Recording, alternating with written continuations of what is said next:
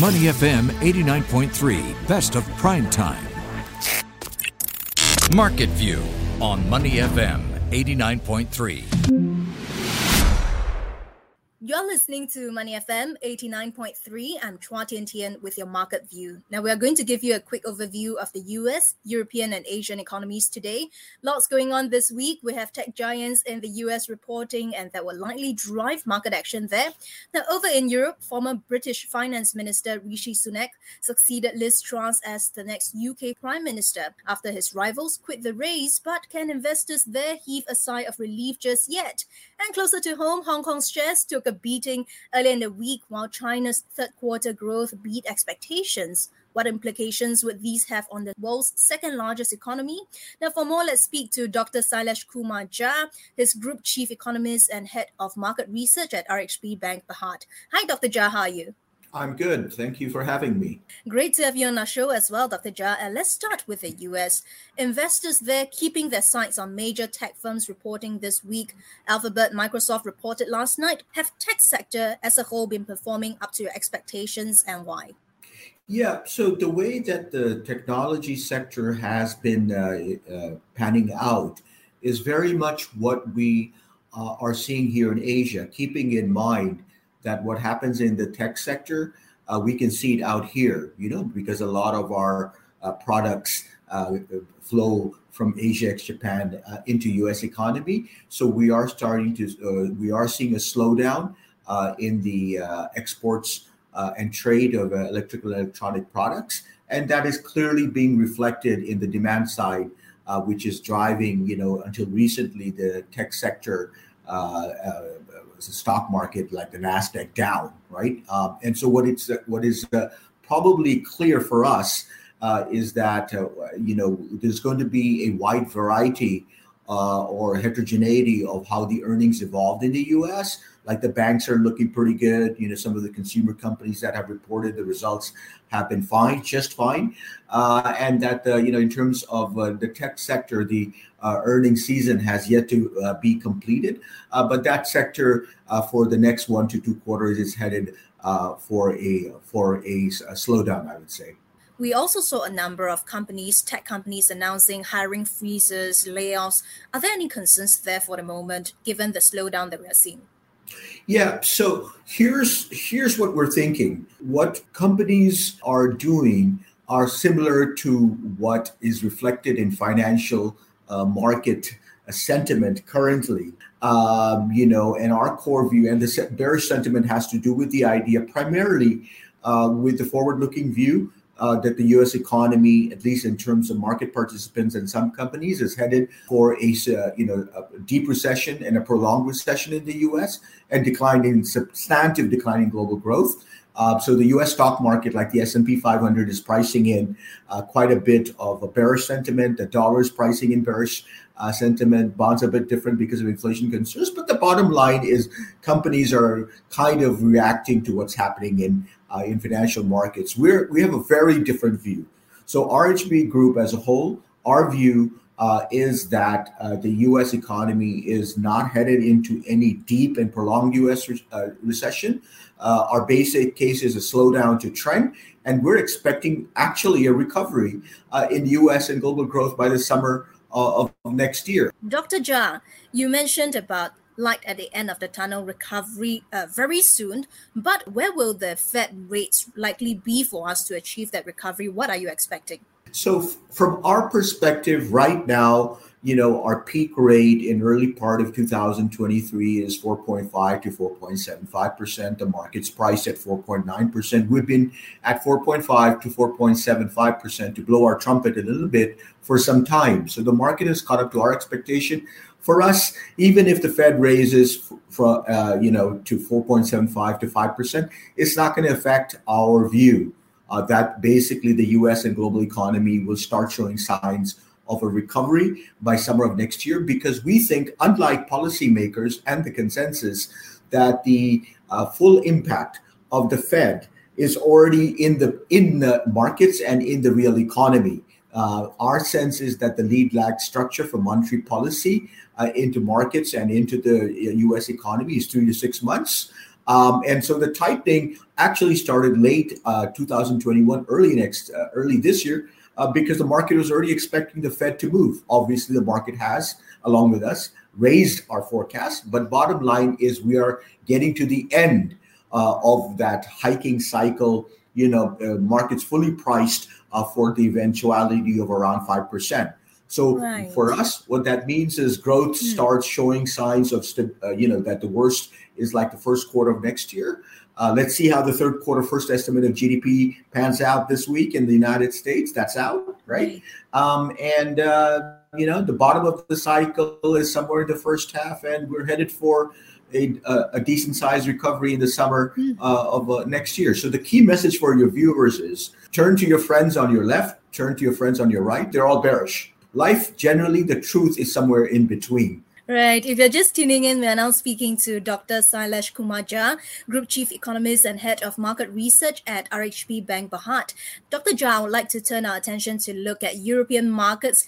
Uh, rather positive earlier in the week uh, after news that Rishi Sunak will be the next UK Prime Minister. What can we expect from him in terms of fiscal and monetary policies? So the quick uh, change uh, in leadership uh, in the UK is a good thing. What we can uh, expect uh, is a clear path and a more credible path of both fis- uh, on the fiscal side right, uh, in terms of policy. Um, and that monetary policy, as far as the Bank of England goes, is that they will continue to support financial market stability uh, in the uh, in the UK and not let the bond market or the currency go too Uh, way off of uh, uh, the fundamentals of the uh, country and global uh, global market. So net net, it's for short term, at least for people who are tactically trading the markets out there, it's positive for risky assets. Net net. All right, and Dr. Jha, from what you are seeing right now, where is the UK economy headed? Can investors in the UK heave a sigh of relief just yet?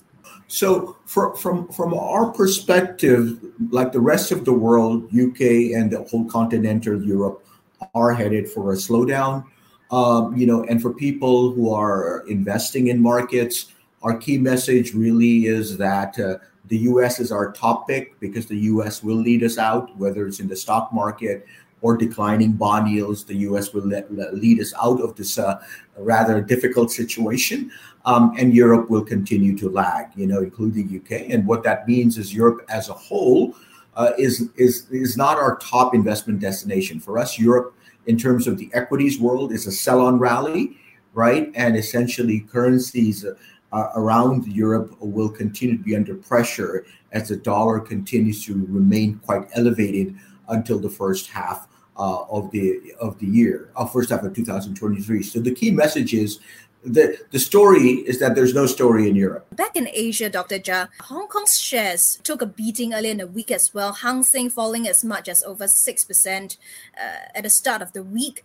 Question is, why is this the case? To what extent can Chief Executive John Lee's government ensure market order? Um, it's very difficult for the Hong Kong administration because basically Hong Kong markets uh, trade with Chinese markets as far as the equity mm. market goes. Right. There's no like dichotomy anymore, you know, because Hong Kong, for all uh, practical uh, purposes, is uh, as the name suggests, special administrative region of China. Mm. So it trades with China. So you the view, the way you trade or invest in Hong Kong is you have to have a China view. And the China for, for us all along since I've joined the firm, I joined RHB Bank on November 5, 2020. Uh, and our first publication was in the first week of December 2020. And we have been China bears all along. Uh, so, you know, for the better part of around two years, uh, we've been bearish in Chinese equities, and we continue to advocate to investors to s- sell Chinese equities on rally. Our top trade in foreign exchange is long dollar CNH. Uh, and the main reasons really supporting this bearish views on Chinese equities and the currency for example, the currency, from our perspective, about two, three weeks ago in our fourth quarter outlook, we had thought that dollar CNH would head to 720, 730. We're there. And the balance of risk assessment at that point of time, two to three weeks ago, sounds like an eternity in today's world. Uh, but essentially, uh, we had said that the balance of risk was that dollar CNH would trade in 720 to 740. We're already there today rather than first half. So the three main reasons why we're bearish on uh, Chinese markets really Uh, is that one uh, is that the uh, geopolitical pressure uh, from the West, uh, Western alliance, to rein in China's uh, you know evolution as a superpower, uh, both in terms of economic and military, is going to continue. they're basically at continued policy policies to rein in the tech sector in China, which is an important sector uh, in the mainland China uh, are going to continue. Uh, and third, domestically, the uh, you know the recent CPC uh, meeting really didn't give the market any comfort.